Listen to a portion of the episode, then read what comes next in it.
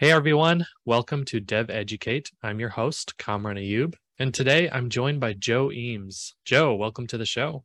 Hey, thanks, Karen. Glad to be on. Awesome. So, for folks who are hearing you for the first time, do you mind sharing a little bit about who you are and what you do? Yeah, no problem. So, I'm a longtime developer. I started developing in the programming professionally in the mid 90s. And lately, last 15 ish years, I've been pretty specialized on the front end, although I've done lots of back end and full stack development. And I've done a lot of courses for Pluralsight, authored quite a few things, and have been one of their top performing authors for most of that time period. And I do a variety of things, but Pluralsight and doing courses is kind of the the main thing that I do. Awesome. And I actually have taken your courses before. I remember I came into a new job and they were doing Angular 1. and I was like, well, I, well, I've been doing React, so I do not have any idea how to do Angular. And luckily, mm-hmm. your, your courses were there to help me through it. Awesome. But I brought you onto the show today because I attended one of your sessions at the latest Pluralsight conference, and it was about making it stick for yeah. for developers. And uh, and by making it stick, we're talking about learning and education. Do you mind giving us a little bit of an overview of your thoughts on on making it stick and and what you've what some of the what are some of the ways that we fail to make it stick yeah so i think it's good to kind of like start off with what make it make it stick is so make it stick's a, a, a book and it's one of those books you might find at a at the at the bookstore over at the airport right mm-hmm. one of these books that are kind of written for lay people it's about a very uh, obviously a very technical subject, but it's written for for lay people. I myself have been very interested in the science of education for quite a while now, and I've spent, I would say, a, a lot of my time trying to learn better about the science of education, how people learn and how they get educated.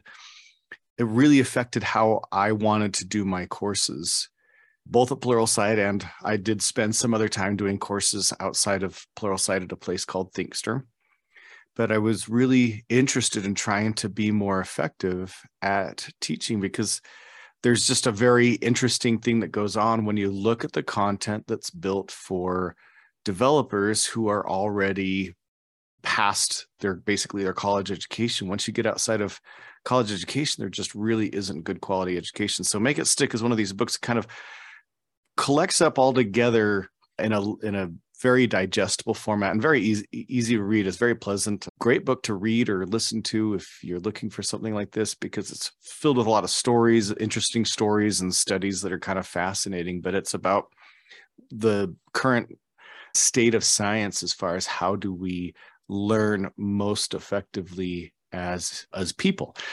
And for programmers, not necessarily 100% of it applies because some of it has a, a, bit to do with more mechanical tasks. But by and large, the book is useful for any programmer to kind of understand how they learn. And I think that that's great for somebody to read this book to understand because ultimately you are the most responsible person for your own education. Sure, you can expect that your employer spends money to train you. But learning is not only your responsibility you won't have to be the one that actually does the learning right? But as a career and as a programmer learning more effectively is a huge deal. It can keep you paid better than you would be and it also can free up your time because the less time you actually have to spend learning so the more effective your learning is the more free time that you have. Mm-hmm. So it, it's really really important to be capable of learning new things when while being a, a developer. Yeah absolutely. I like to say i'm a lifelong learner. Yeah. Uh, and i actually did pick up the book and i read the first chapter in order to be a little bit more informed. And i think i think what's interesting is the book is takes its own advice. So it it does a lot of repetition and things mm-hmm. like that and they inter- they sort of introduce all the ideas in the first chapter and one of those is that learning is misunderstood and they yeah. go through a few different myths or like learning myths do you want to talk a little bit about what your takeaways there were yeah i think this is one of the really important things to understand is that generally we as people, the sort of things that we kind of pick up through our time in school and what we hear and read, a lot of the things that we think have to do with what is effective learning are actually wrong. And that kind of comes down to a lot of things about learning are actually counterintuitive. You would think it would be one way, but it's actually the other. And some of mm-hmm. it is our, our own nature. One, I think a really good place to start off with is just the fact that most people are looking for the types of learning that are easy to do and effective learning is actually should feel effortful and should feel hard and so my analogy is basically if you go to the gym and after your session at the gym you walk out and you're relaxed and you're not tired at all that's a really good indication you did not do anything useful at the gym mm-hmm, right mm-hmm. that's outside of weird situations where maybe you're recovering from an injury but if you leave the gym and you're not tired, you probably did not have a good gym session at all. And learning is the same way. Learning should feel effortful and it actually should feel difficult. And if it if it doesn't feel difficult and effortful, it probably wasn't effective learning. Yeah. So that's one of the things that I think is the most interesting about being counterintuitive is that you need to actually seek out what is difficult. But there's a, a this one is, I think, another aspect of um, what is counterintuitive about learning that I think is really common is what's called the illusion of massed practice. So, massed practice is the concept of I'm going to do one thing and to do it over and over and over again until I master it. Right. And this is pretty common when we think of it in the term in terms of like physical skills batting, you know, in baseball or, or throwing a ball or something like that. But life doesn't involve us doing the same exact thing over and over and over again for the most part. And certainly programming doesn't. Mm-hmm, mm-hmm. So doing one thing and getting really, really, really good at that one exact thing, you know, and I'm talking about a very specific, tiny little task, is oftentimes a very ineffective way to learn because the gains that you make while doing that usually leave really quickly. And so, more effective learning is to actually vary the things that you learn. And when it comes to like programming, you know, th- this is easy to apply in sort of the physical world. Like, if I, I, like to golf, for example. So if I go and I hit the same exact club at the same exact target exactly uh, for 100 balls, it's probably a lot less valuable to me in learning than if I vary which club I'm hitting and, or vary the target that I'm hitting at or the strength that I'm trying to hit the the club at. So that's a good example of a physical task. When it comes to programming, it's a little bit harder to uh, to implement, but I would say things like trying to program the same exact thing, like doing a for learning a for loop by doing the same exact for loop over and over again, typing it in 20 times. I think that's pretty obvious to us all that that's not necessarily a great way to learn doing some particular technique. And fortunately, with programming, it kind of throws us into a lot of varied situations. But my own personal preference there is that if you need to find varieties of situations to apply the principles that you've learned or the new techniques that you've learned. So obviously personal projects are a great way to do that, but if you're learning something you need to find a variety of situations to apply that apply that in. So that's just one example of how learning is pretty counterintuitive or a couple of examples.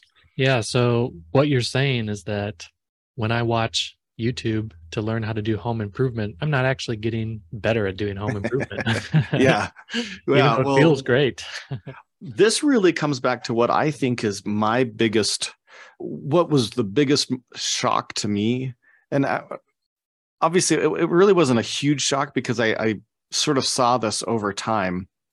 But as I was doing plural Pluralsight courses, I started doing plural courses, you know, online and creating courses back in 2012. And I did a lot of them for a long time. And then I started studying learning, and I finally realized that most of what we go through is actually really ineffective uh, for that exact reason. Watching videos on home improvement is not actually learning how to do home improvement. So there are mm-hmm. two things that go on with programmers learning that is really bad. One is we watch other people do something and we think that that somehow teaches us something and it really doesn't. It's the most ineffective way to learn anything is to just watch somebody else do something. So all those youtube videos and courses that you pay for pay a lot of money on and and you sit down and you just watch somebody else doing some programming uh, twitch streaming that got really popular for a while. Maybe it is still popular. I don't know. I don't watch other people program. On live on Twitch. I do buy courses, but I don't watch them. I've never gotten into the live coding Twitch Right. Yeah. uh, phase. But that is the le- least possible effective thing you could likely do in learning to program. Maybe reading a book, uh, b- might be, but it's actually probably not. But just watching somebody do something is super, super ineffective because all you're doing is watching. You're not actually doing anything. There's no practice. There's no there's no true learning. You're you're going to be lucky if you're going to remember a few percent of what you watch. So think of it this way: if you watch for an hour, the effective learning was probably three minutes of that hour, and the other 57 minutes of that hour was wait absolutely wasted time where you forgot literally everything that you saw. hmm So that's one of the two big things about um, watching online courses. And then, in my opinion, the the big lie of YouTube videos and online courses is the code with me or code along Mhm. direction, Mhm. right? So this is the other one that is a huge, huge, huge problem. Very ineffective as far as learning goes, and one of my own personal beefs, which is, I'm I'm, I'm going to teach you how to, you know, do something new in, in in Java, right? So we're going to go through this thing, and I've got some sample code. You can download it and install it, and then it starts where I start, and you can code along and do the same exact coding. That is so bad. It is super. It's counterintuitive. It, you think that you are actually doing something, but think about this: programming is not typing typing ultimately lets you express the programming, but the actual programming that happens happens inside of your mind as you figure out and decide what constructs, what code to actually craft and create. And whether you're doing uh, typing coding with a typing language, you're doing drag and drop with something like Scratch, these sorts of things, the actual coding happens in the actual programming happens in your head and the Mhm. typing is just an expression of it. I mean, you could do voice to text and and code, right? The actual physical act of typing. So if you're typing along with somebody who's coding, you are making zero decisions yourself Mhm. As to what code to write. You are simply mimicking and parroting the code that they write. And so what you're actually getting is typing practice and not coding practice if you code along with somebody while they code. Now, that doesn't mean that there might not be some value in coding along because if they're doing something and you code up part of that, and then maybe you use that to play around and try new things, or you need your, you want the the sample project you need it to be at the end point of this because you're trying to learn something new and you're going to go off on your own Mhm. and learn something, then it, just keeping it up to date, it would be much easier if you could just copy and paste all that in.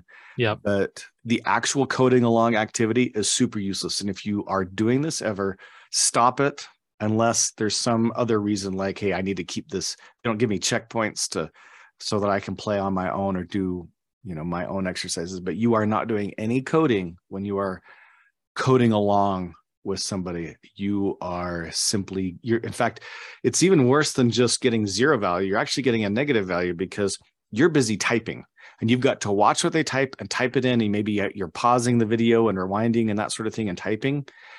That is an actual task and that task takes some brain overhead. So you're actually reducing the amount of brain power you have to focus and learn on what they're saying because you're so busy typing Yeah, exactly. And besides that, I mean, if you think about how often is it that a learner can get in the exact same state as the person presenting? Yeah. And so they they might run into like, oh, I just typed this in and it doesn't work, and now I'm like stuck because I don't Mhm. understand.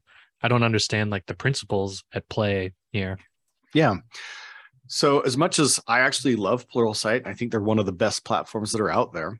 They're just they still haven't gotten their hands-on system in place. They're they're working on it, and I believe in the next six-ish months we should see that Pluralsight has hands-on things in place. But I've built many times this code along with me stuff. In fact, Pluralsight requires it for the most part, and so I've had tons of people that have sent in these problems and say, "Hey, this isn't working," and 99% of the time the answer is go backwards, watch the video over again, retype and make sure you just didn't miss anything. And that's what's going on is they're just typing the wrong thing in and it's just such a poor use of their time hmm to just figure out why did I not type in the right straight same character because and you could see the fact that if they're getting stuck because they missed a character or two, they absolutely don't understand at all what's being taught.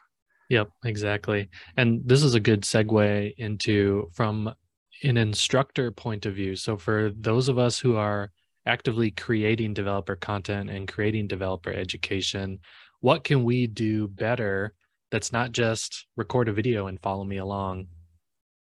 Yeah, so for educators, the obvious thing is provide ways for people to actually practice. Now, um, I, being a full time course author, I do know and understand that depending on the platform that you're creating your stuff in, that can be a lot more time intensive than actually putting together the content and the videos. And so sometimes that can be a problem and it can be easy if you if you get it wrong at all, depending on again what you're doing, then it could be really time intensive to help people out or people can cause a lot of frustration.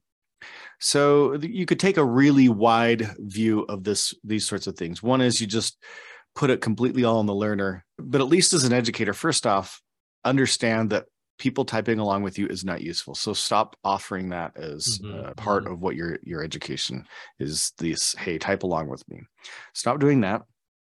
The easiest, the very first easiest thing that you could do is simply tell people, hey, after you learn this, go and practice it somehow, right? Create your own little personal project or something, but you need to practice this and just tell people. You could take a, a, small step forward from there and just come up with some ideas. Say hey you could practice this. So here's an idea. Write yourself an application that does this or, or do a piece or, or i've got my finished code.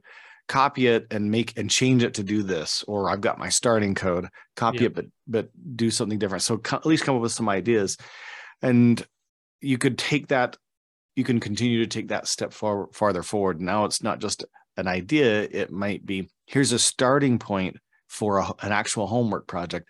I'm not going to give you the ending point. And that's one nice thing about programming is a lot of times you know if you got it right or wrong because it works or it doesn't work. So right. exactly. Yeah.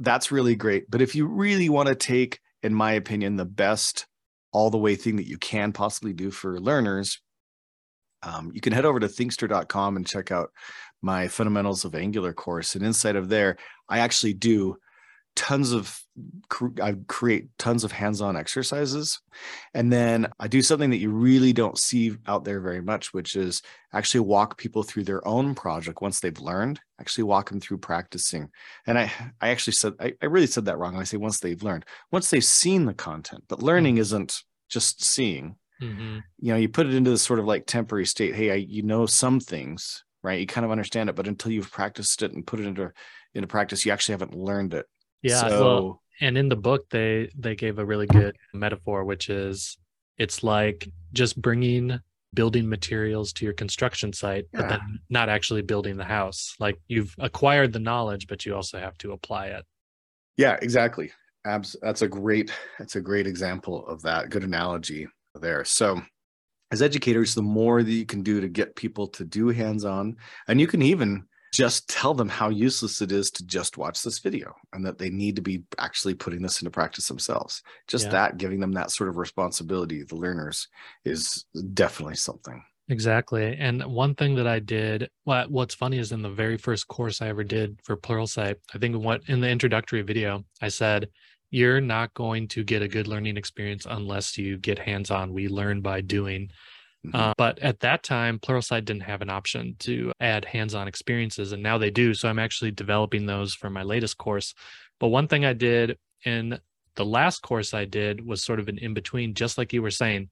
What I did was I had a partial partial solution and then I had a stretch challenge. So basically, at the end of the video, it would say, "Here's what we just learned. Now here's a challenge where you have to put it into practice in a in a slightly different way and I don't provide the answer in the course, they would have to actually go and look it up.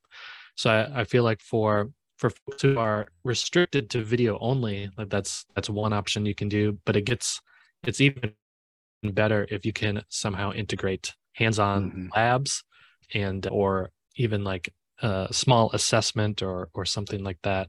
I know that is one thing they talked about in the first chapter is that testing gets a bad rap but if it is a practical test, then it can it's actually very helpful. And studies have shown that it helps increase the amount of retention. Yeah.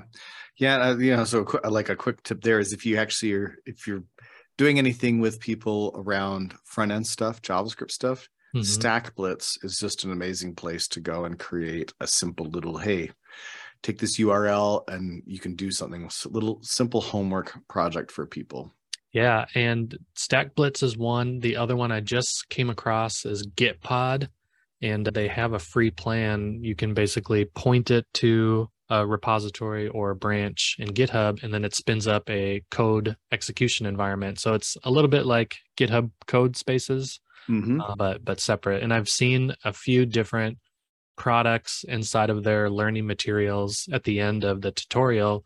They'll say like hey you can get hands on with this lab. You just click the link and it's got all the code that was inside the tutorial. Now you can play with it and hack on it which is pretty cool.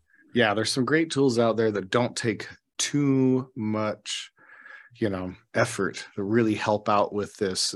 So and it's a lot easier in the front end space than uh, in some of the other spaces at least stackblitz will let you do node as well but once you start getting into some of the other languages, Java, .NET and stuff, it's a little bit more difficult to get some of these things together. But we're seeing more and more of these now, you know, with uh, GitHub's VMs that they're doing and and things like that. We're seeing we're seeing more of this, and Pluralsight's new hands-on solution supports, you know, most languages that'll run on Linux boxes as well. So, mm-hmm.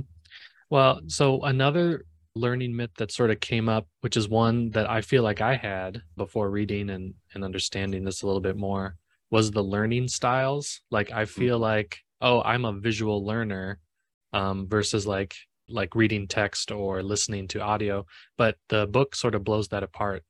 Yeah. Yeah. I think that was another interesting thing. They talked about how common the misconception like 90% of all adults think that so here's here's essentially the theory of learning styles is that people have preferred learning styles. And whether that's just a true personal preference or how maybe our particular brains are wired or maybe how we grew up and, and learned to learn we have a learning preference. And that it's best for us as a learner if while learning something new that topic is presented given our preferred learning style. So audio audible would be one reading visual where you see things tactile where you do more hands eh, hands on and there, there's there's a couple and there, there's a variety of them a lot of different people that try to quantify the different learning styles have come up with a fairly large variety and, and sort of dice them up in different ways. But the book really talks about that 90% of adults believe that this is true that you learn better when you learn using your preferred learning style. And as and here's the crazy part is that 70% of educators believe that that's true. Like i'm talking you know public school teachers and things but the reality is is that you don't actually learn better using your preferred learning style. What the most important thing is to get the learning in the most effective learning style based on what you are being taught. Hmm. so for example geometry should be taught visually right Mm-hmm. Poetry should be taught auditorily or um, music variety, but it's also good to throw in a variety of learning methods, some visual, some non-visual, some tactile, that sorts of thing. If you if it uh, applies to the, what's being taught, because the variety of things is also very helpful. But your preferred learning style is actually completely irrelevant as to how effectively you'll learn something. Yeah, and it it follows then that for programming and software development, one of the more probably the most effective is going to get to write code like yeah. actually yeah. put it into practice. Yeah and we see this because how many pod there's a gazillion podcasts about programming but how many of them actually try to walk through code just auditorily? None right? It's none, just yeah. it's not effective. Mm. but i this actually the learning styles goes back to that originally first point right we th- look at learning styles. So if you have a preferred learning style, you enjoy getting that learning through that learning style. That means it's more pleasant and therefore easier on you. Mm-hmm. And that original point was when learning feels easy, it's ineffective. When it feels hard, it's effective.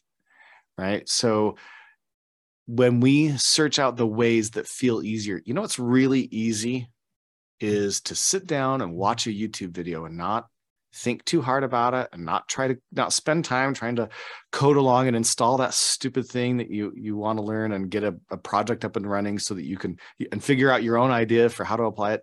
All that's hard. What's really easy is just sit and watch it.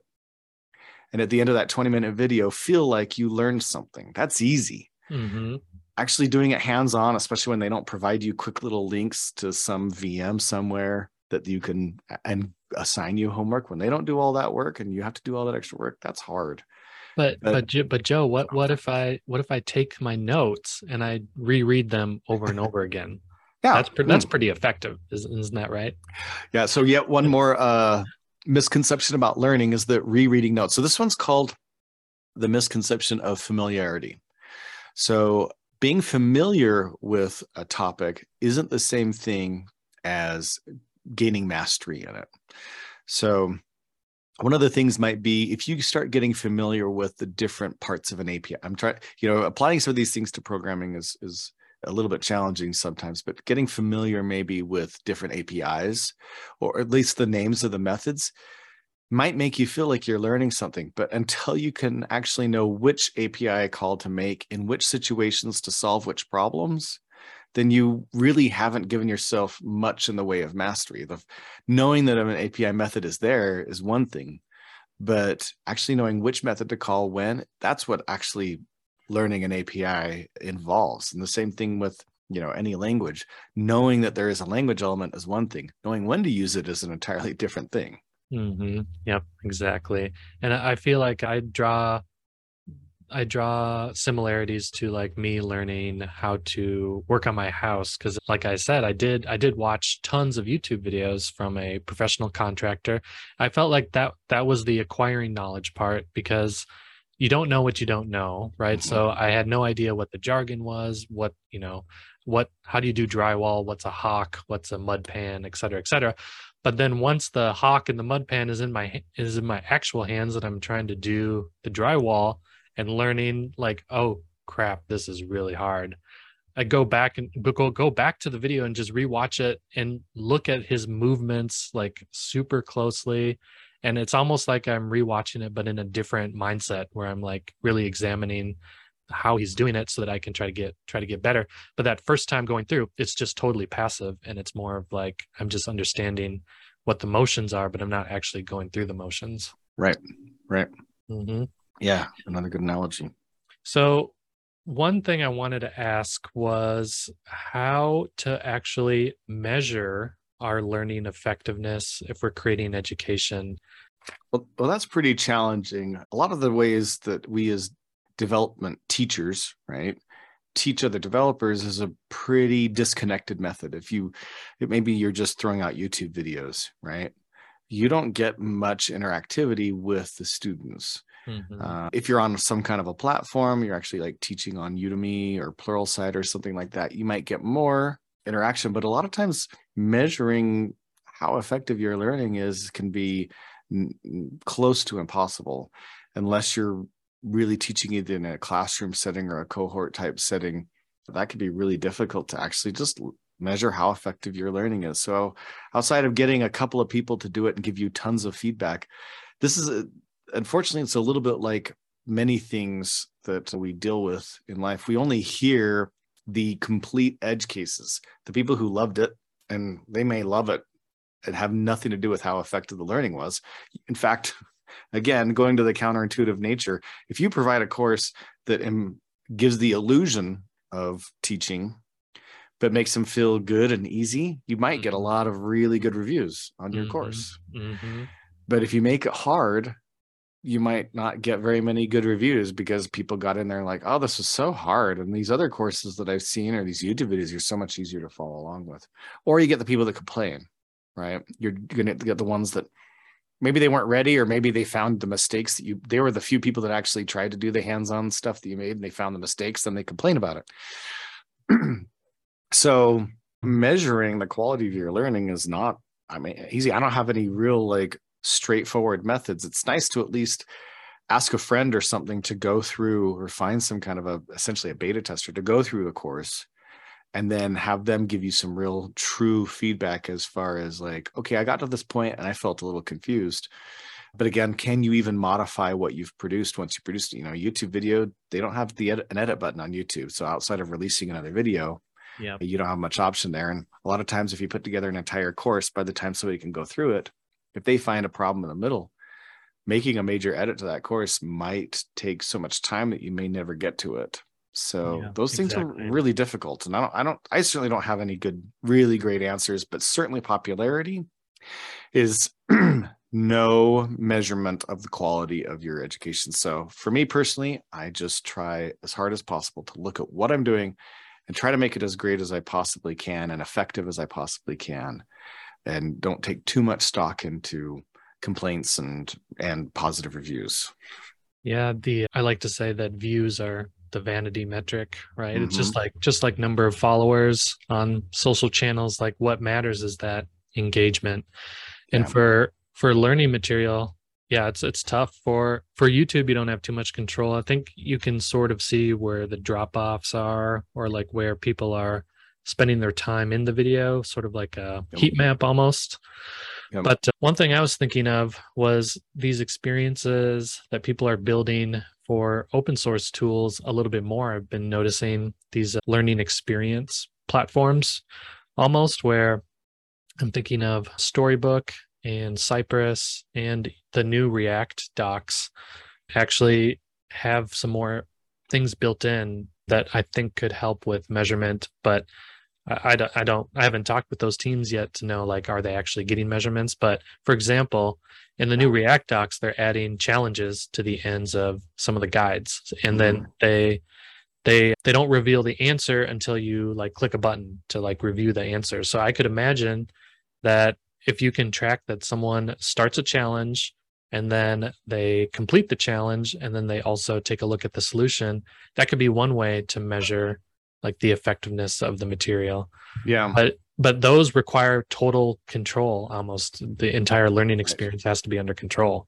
right Yeah, and I personally take very little stock in the idea of how many people completed something and got it right. mm-hmm. You know, and some of these they actually test whether you got the thing, they give you a challenge and they test whether you got it right or not. As an educator, that actually again, just like views and clicks or likes, whatever, could actually not necessarily be a useful metric because somebody might try it, get it wrong, and still have learned a ton Mm-hmm. you Mhm. know or a lot of people may not ever try it but they might try they might still go off and do it in a personal project or a work project that they're working in so you what you create might be super effective but this the usage of your hands-on may not necessarily correlate and whether or not they got it right maybe they tried it maybe you what you produced was actually really poor and it took them 20 tries but eventually they got it right Mhm. or they had to go in the middle of doing it they got lost but before they got a right or a wrong answer and they went off and looked at other materials figured it out and then put in the right answer you know so that doesn't necessarily always make a good measurement for did you create good effective learning. Obviously Yeah. the more engagement you have with the hands-on stuff the better because then at least people are doing the hands-on things. But it's not always an amazing you know a perfect metric. And uh, programming is again 99% of the time if as long as you put them in a place where what they're doing is you know either compiling or getting a result like you can tell if they got it right or wrong because it either works or it doesn't work. Very few things in programming work for the wrong reason without rare exceptions right Mhm. Mhm. and so there's actually not i don't think feel a ton of pressure to create hands-on materials that actually tell the person whether they got it right or wrong so long as i know that what they're doing it should be obvious to them that it's right or wrong either because it does compile because the thing shows up the button now appears at the right point you know it's, it's got the right colors so they know that they've they've done it right or wrong and yeah it it uh, you know it, it almost feels like i've sort of been throwing this thought around drawing like a drawing a correlation between like what video game companies do. Because if you think about any sufficiently complex video game where there's like a tutorial that's a learning experience. But the the designers and the programmers they might come up with an initial learning experience but then they have an army of like qa testing and and people actually going through it hundreds of hours at a time in order to refine that experience so that it works for a larger audience. But it feels like when we create courses or we create product documentation or we create open source onboarding and, and things like that we just put it out there and then we either don't revisit it or we just wait and see until someone you know reports an issue. Whereas we might want to be taking almost like a an iterative design approach where we do user testing or like we do QA testing. Yeah. Nice.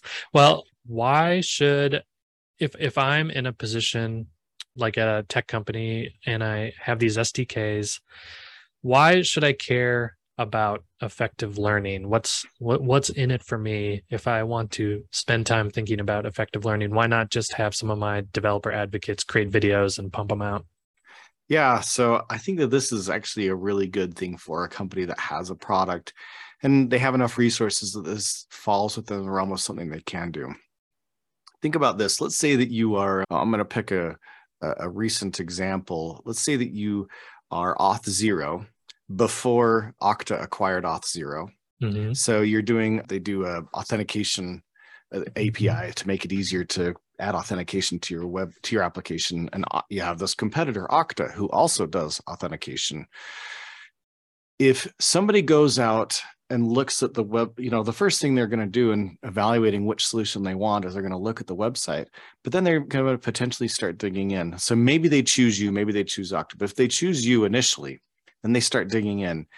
The quicker they get to where they are feeling comfortable with what you've built and are effective at it and can implement it, the more likely they are going to turn into a paying customer or stay a paying customer and not convert over to something else. But if they get in there and it takes a long time, and there's a lot of reasons why it could take a long time. You might have not designed the product particularly well, or the APIs, or could be different, or you're just solving a really complex problem. It could take time. But compared to your competitors, if you are faster and easier to learn, you are almost for sure more likely going to have a significant lead in an edge in gaining and retaining customers.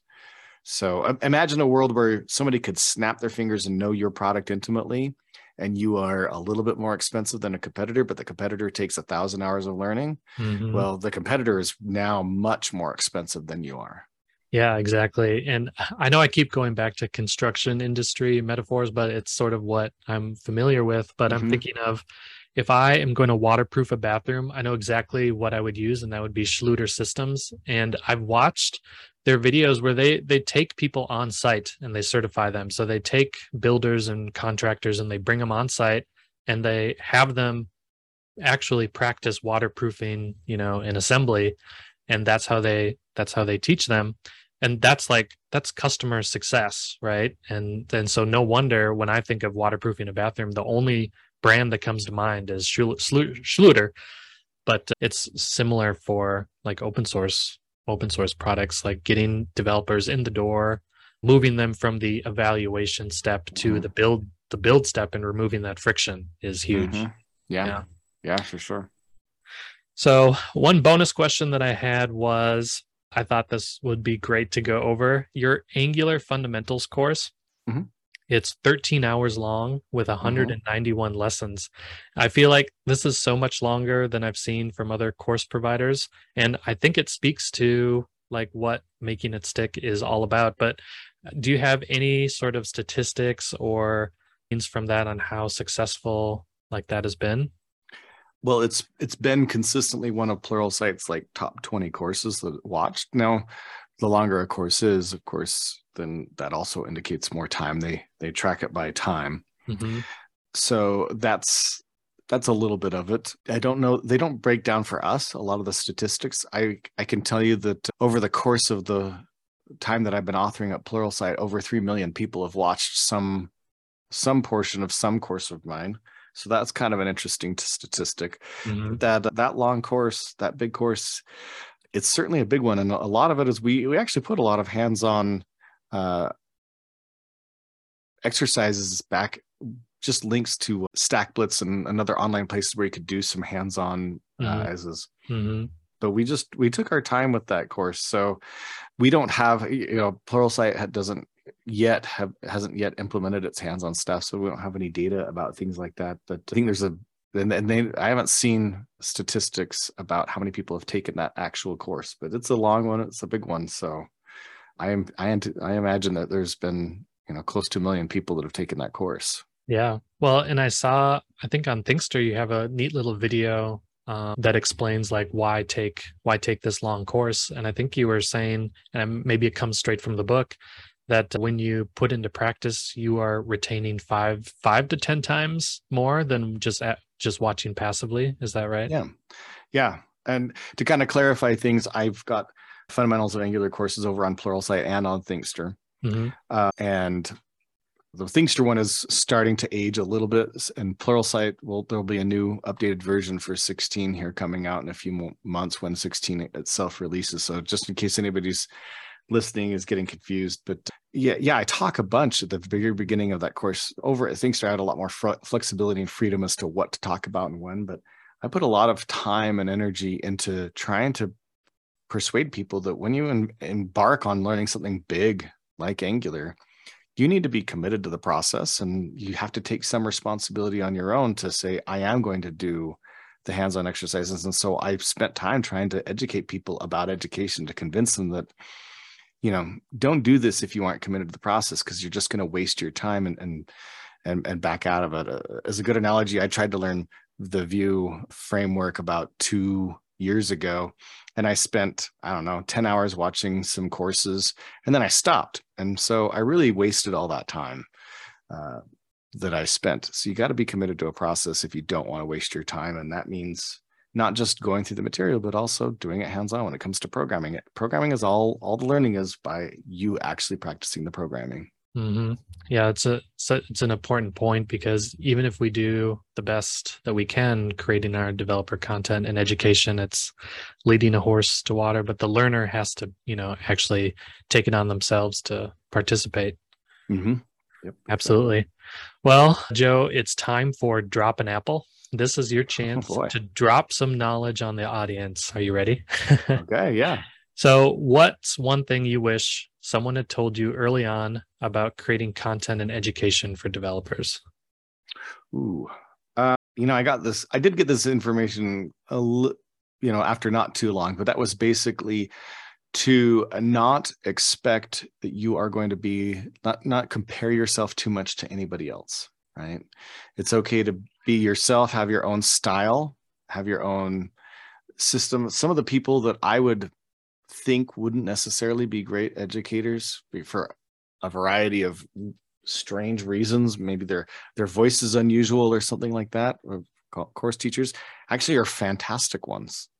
And so don't look at yourself and think i can't do that because i'm not like x and whoever x is is whoever you admire be your own educator so mm-hmm. i'd say mm-hmm. that would be the one thing that i wish that i had learned right from the beginning that would have been helpful to me Perfect. Yeah, that's that's awesome. Where can people go to find out more to learn about you and what you've been up to recently?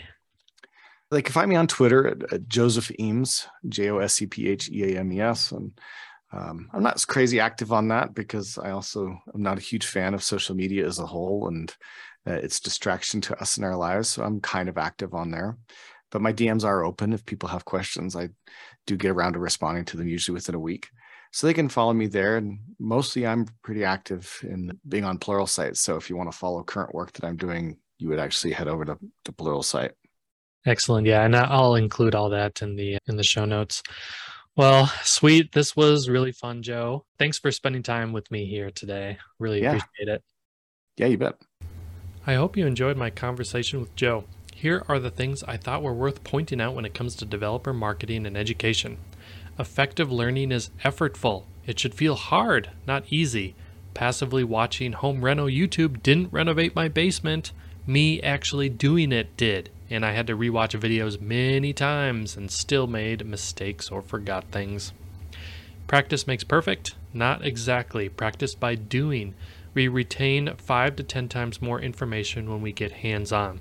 Don't just create follow along content, but instead ask questions, encourage learners to solve problems before you show them, vary the scenarios you walk through, and interleave hands on exercises to increase retention. If your content medium restricts your control over the learning experience, like YouTube, one way to try and create effective learning is just by telling the learner directly to get their hands on the demo code. The most effective learning happens in the medium that best facilitates application of knowledge. If you're explaining something conceptual in an article, include a diagram or even a quick video that visually explores it in addition to the written explanation. If you're releasing a coding video, include an article or lab side by side so that people can get hands on right away with what you're teaching. If you want someone to learn your open source CLI, teaching them the commands when they first run it will probably teach them the best. We tend not to like tests, but quick, short quizzing on what someone just learned helps increase retention. Pop quiz What documentation just added challenges? React. I provided a link in the show notes to the new React docs that challenges learners with interactive sandboxes to solve problems related to the concept. As Joe said, if you are faster and easier to learn than a competitor, it's much more likely to improve developer qualified leads. I couldn't agree more. Even though it's hard to measure, thinking about how to design content that teaches people more effectively gives you an edge against companies who don't spend the time thinking about designing good content because it reduces friction between the steps in the developer journey. You could try taking a page from the gaming industry, who have to teach gamers complex mechanics and systems. Game studios bring in tons of people to help QA. We don't have to go to that level necessarily, but try piloting your course or your new how to guide with a small group of people first who can give you actionable feedback before you bring it to the masses. FYI, I've included links in the show notes so you can dive deeper into the book Make It Stick and Joe's courses. That's it for this week. I'm Kamran Ayub, and I hope you'll join me again next time for Dev Educate. If you'd like to learn more about developer education and how it can help you grow your open source product or developer tool, just go to devedtestkitchen.com. Join other professional developer content chefs so we can all learn together how to cook up better gourmet content that educates and inspires developers. You can also reach out to me directly with questions or comments through my website or on Twitter at Kamran Ayub. I hope you have a lovely day.